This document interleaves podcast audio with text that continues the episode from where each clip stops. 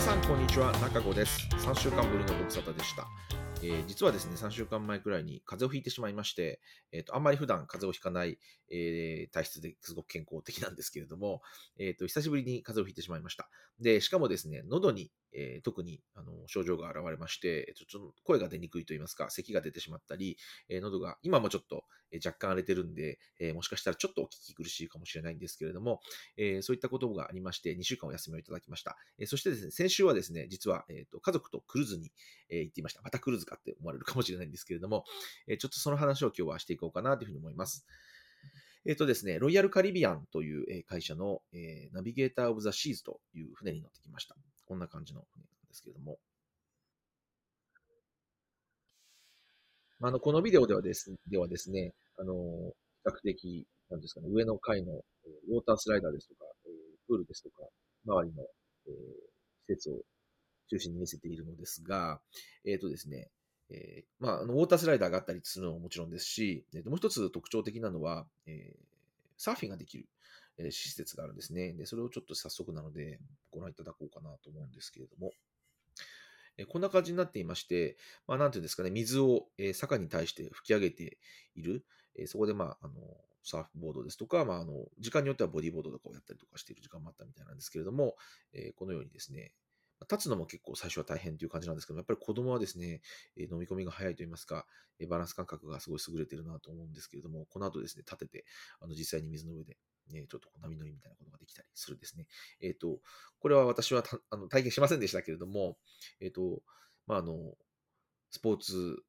神経のいい方でしたらですね、運動神経のいい方でしたら、あのぜひやってみたい、やってみるといいのではないかなというふうに思いました。すごく楽しそうだなというふうには思いました。えっと、他にですね、この船の特徴としては、えっと、で、これはデックごだったと思うんですけれども、えー、プロムナードと呼ばれるショッピングモールのようなものがあります。まあ、建て、あのー、お土産屋さんですとか、えー、バーですとか、えー、が並んでいる、えーまあ、ショッピングストリートみたいな感じですね。えー、こちらの方がもしかしたら今写真でお見せしていますけれども、ビデオ、えー、ポッドキャストで見ている方は写真でお見せしていますけれども、えー、こちらの方が分かりやすいかもしれませんね。えー、このようにですね、非常に高い吹き抜けになっていて、まあ、あの本当にショッピングストリートみたいな風になっています。で、もしかしたらお気づきかもしれないんですけれども、えー、とこのショッピングストリートに面したお部屋がありまして、そこにたあの中の方にですね、こう窓がついているお部屋があります。あのクルーズって外側のお部屋、海が見える部屋と内側の部屋があったりするんです、あるんですけれども、内側の部屋は大体安かったり、ちょっと安かったりするんですけれども、えこの船の場合は、このショッピングモール側が見えるお部屋があるというのがちょっと面白いかなというふうに思いました。もう一つこの船の特徴はですね、えー、なんとスケートリンクがあるんですね、アイススケートリンク。で、えっと、アイススケートショーをやったりもしますし、えっと、それ以外の時間にですね、まあもちろん時間は決まってるんですけれども、アイススケートを体験したい方は、普通にアイススケートが滑れると、通過してくれて、そこでアイススケートができるということも、えー、できる、面白い船です。まあ、あの、船に乗ってる間にアイススケートがしたいかっていうのはまたあの別の問題かもしれませんし、私はあの、こういうの全然あの苦手なのでできませんけれども、あの、実際アイススケートをされている方もいらっしゃいました。で、えっと、私たちもですね、一つショーに行ったんですけれども、もちろんあのアイススケートのそのショー自体は素晴らしかったんですけれども、それが始まる前にですね、ドローンのちょっとこう光のショーみたいなのがあって、今これあのお見せしている映像はですね、こうドローンがすごく何十台もあの上がっているというか、あの動いている状態ですごく面白いんですけれども、最初ですね、に、さんだいかな、いち、最初いちだいから始まって、にだい、さんだいみたいな感じで、あ、あの、ドローンだっていうのはもちろん分かったんですけれども、えっと、いちだいとかにだいとかさんだいなのかなと思ったら、途中でうわっと全部光がついて、あ、すごくたくさんいるってことが分かったっていう、なんかちょっとこう、見せ方もすごく、あの、今っぽいなというふうに思いましたし、とても、あの、最新技術が使われていて面白いなというふうに思いました。はい。え、ちょっとこの船の施設の話は、え、これくらいにして、ここからはですね、あの、実際のこうなんつ工程のお話をちょっとしていこうと思うんですけれども、今回はですね、よっか、よんはくですね、よんはくいつかの短めのクルーズでした。まあ、あの、うちの家族は、えっと、クルーズ初体験ということで、まあ、ちょっと船が、えー、どうかなっていうのもあったので、あの、お休みの関係ももちろんあるんですけれども、で、えっと、ちょっと短いクルーズを選びました。いちにちめは、えっと、ロサンゼルス。まあ、ロサンゼルスといってもですね、ロサンゼルスの空港から車でさんじゅっぷんくらい南に行ったロングビーチに近いところにあるポートなんですけれども、初日はそこを出ますと。で、えっと、ふつかめは、えっと、海の上を航行いちにちします。で、みっかめにカタリナ島、よっかめにメキシコのエンセナダというポート、そしていつかめにロサンゼルスに戻ってくるという日程でした。で、えっと、みっかめのカタリーナ島って実はロサンゼルスからこう肉眼で見えるくらい近いところにある島なんですね。なので、えっと、すぐちょ直接行っちゃうとすぐ着いちゃうので、えっと、実はふつかめまでは、えっと、アメリカとメキシコの国境の方まで南下をして、まあ、すごくゆっくりのスピードですね、南下して、でその辺をうろうろして、で、また、えー、みっかめに帰ってきたみたいな感じになっていました。で、エンセラダもですね、まあ、ティファナからさらに南下したあたりにある、まあ、小さい町ですけれども、えー、そこもまあそんなに遠くないので、まあ、全体的にですね、あの、航行速度は非常にゆっくりなのかなという感じはしましたね。はい。で、初日ですね。えっと、こちらロサンゼルスの、えーまあ、ポートですけれども、これ私も、まあ、これまでのクルーズの経験の中でも、もしかしたら一番並んだんじゃないかなっていうくらい並びました。で、しかもですね、いつも大体もちろんチェックインの時間ってこの時間ですよっていうのがあって、この時間に来てくださいっていうのが決まってるんですけれども、えっと、あんまりなんかこう、ちゃんとすごくその時間があなた何時の人ですかみたいな感じでチェックされたりとかはしなくて、着いたら結構すぐに中に入れて、それでチェックイン、チェックインの列に並んで、チェックイン作業して船に行くっていう感じだったんですけれど、今回は結構ちゃんと並んでいて、じゅうじからの人、じゅうじはんからの人はここに並んでください、じゅういちじからの人はここから並んでくださいっていう感じですごく厳しく管理されている感じがありました。で、私たちはじゅういちじはんのチェックインだったんですけれども、実際にあのそこに着いたのはじゅういちじ多分にじゅっぷん頃だったのかな。で、えっと、まず、えっと、どこに列があるのかっていうのを調べ、まあ、探して、えっと、並ぼうとしたんですけれども、もうね、列が、あの、なんていうんですか、ちゃんと管理されていなくて、ぐちゃぐちゃになっていて、どこに並んでいいのか全然わからないっていう状態だったんで、あれはちょっと困るなと思ったので、あの、クルーズ会社の方にぜひ、あの、ちゃんとしていただきたいなというふうに思ったんですけれども、で、あの、まあ、なんとなくここかなっていう、こう、最後尾っぽいところがあったので、そこに並んでたんですけれども、じゅういちじはんになってもその列は動かなくて、他のところが動き始めたんですね。なので、えっと、そちらの最後尾に、えっと、またちょっと移動して、えっと、動いていったんですけれども、えー、よく見たらですね、私たちが最初に並んでいたのはじゅうにじ、次の回のチェックインの人たちの列だったということが後で分かりました。なので、ちょっとここはじゅういちじはんの回の最後尾はどこです、じゅうにじの最後尾はどこですとか、まあ、ちょっと列がもうちょっとちゃんとしてたらいいのになというふうにちょっと思いましたので、ロイヤルカリビアンの方がもしもいていたら、ぜひ、あの、直してほしいな、改善してほしいなというふうに思いました。でですね、まあ、じゅういちじはんのチェックインスタートして、まあ、どんどんどんどん並んでですね、まあ、ディズニーランド方式っていうんですかね、いろんなところをぐるぐる回って、えー、あの列を少しずつ動いて少しずつ動いてっていう感じで、で、えー、チェックインといいますか、まあ、あの X 線の検査があったりですとか、えー、チェックパスポートのチェックがあったりですとかっていうのがあって、まあ、船に入るわけなんですけれども、えー、ちょ一つあの注意だ注意しなくてはいけないなというふうに思ったのは、えー、今回私はですね、えーと、家族と行きましたので、えーと、エスターを使ってあの入国している家族がいたんですね。まあさんにんほど。で、えっと、私はあのグリーンカードホルダーなので、普段グリーンカードとパスポートだけ見せればいいだけなので非常に簡単なんですけれど、エスターを使って、えっと、アメリカに入った方はですね、えっと、エスターの番号と、えー、パスポートの番号が紐づいた、えー、両方が写っている何かスクリーンショットみたいなものがないとダメだっていうふうに言われたんですね。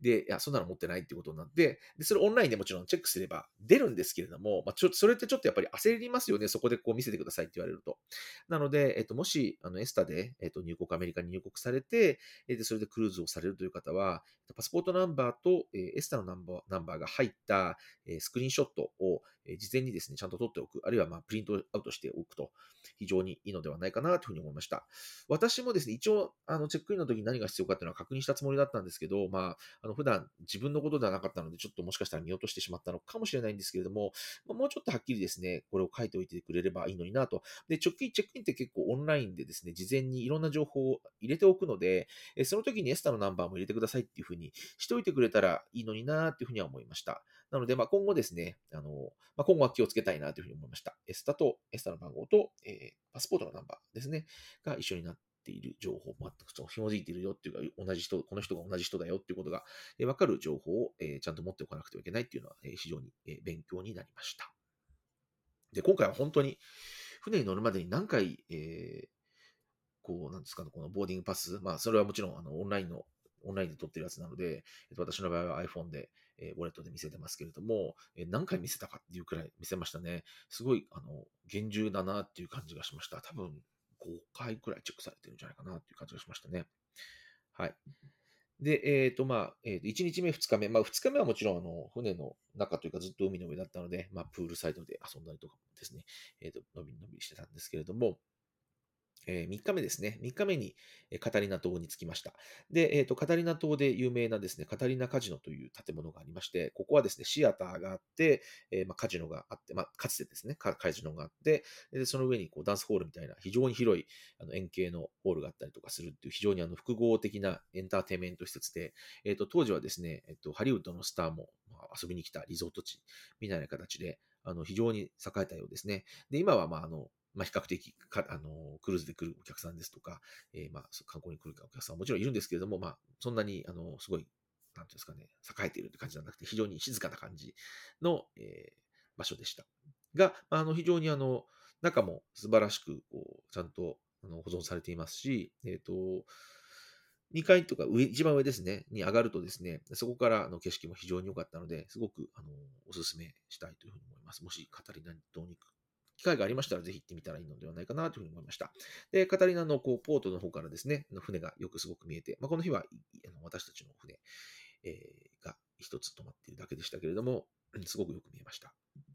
で、海もね、すごく綺麗で、あの、シュノーケルをしている人ですとか、えー、ボンベを背負ってですね、あのスキューバダイビングして、スキューバダイビングをしている方もいらっしゃいましたので、まあ、あのダイビングスポットとしても有名なんじゃないかなというふうに思います。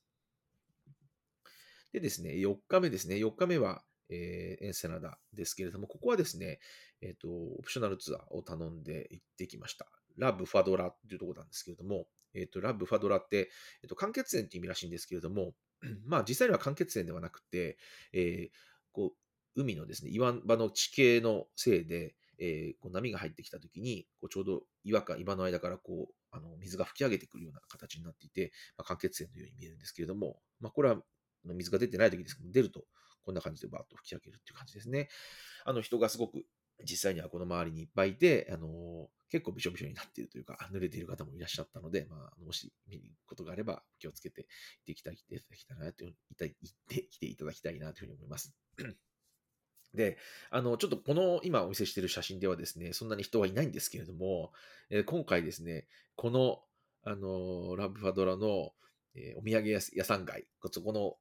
さっきの水が出てくるところまで歩くエリアですね、すごいこう引き込み、あの客引きの人たちがたくさんいて、久しぶりに、うわ、こういうお土産屋さんのところ通ったのは久しぶりだなって感じでした。あの、まあ、売ってるものもみんなすごく似たり寄ったりで、まあ、あの T シャツですとか、あと最近はあんまり見たことのなかった偽物の、あのブランドバッグですとか、あるいは逆にあの、なんていうんですかね、食べ物、パン的なものですとか、あとは、えーなんだろう、テキーラとか、あと、えー、カクテルの素、まあ、それは自体はあの